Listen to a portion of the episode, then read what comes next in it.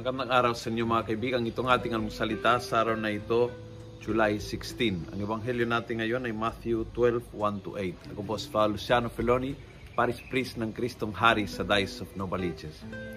Sabi ni Jesus, I tell you, there is greater than the temple here. If you really knew the meaning of words, it is mercy I want, not sacrifice.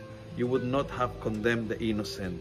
Besides, the Son of Man is the Lord of the Sabbath. Malaking turo ni Jesus nito. Dapat maramdaman mo lagi ang kalayaan.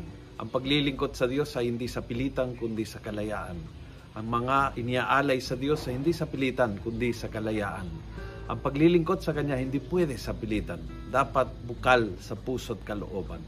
Ang pagpipilit ay hindi lingwahe ng Panginoon. Ang lingwahe ng Panginoon ay lingwahe ng pagmamahal, paglilingkod, pagbibigay ng sarili, pagmamahalan ng tunay, kalayaan, kalayaan ang pagbubukal ng ating paglilingkod sa Diyos.